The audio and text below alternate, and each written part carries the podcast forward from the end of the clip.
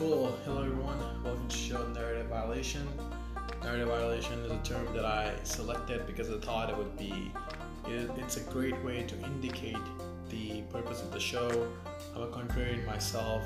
I think that a lot of people have unpopular opinions, but they're not truly unpopular opinions. So I want to talk about things that I view as things that most people don't really think that are contrarian, but they truly are. So we'll we might touch on something sensitive. We might say things that are maybe political, but we'll keep it light. We'll keep it, you know, good for everyone, sort of thing. Um, so yeah, tune in.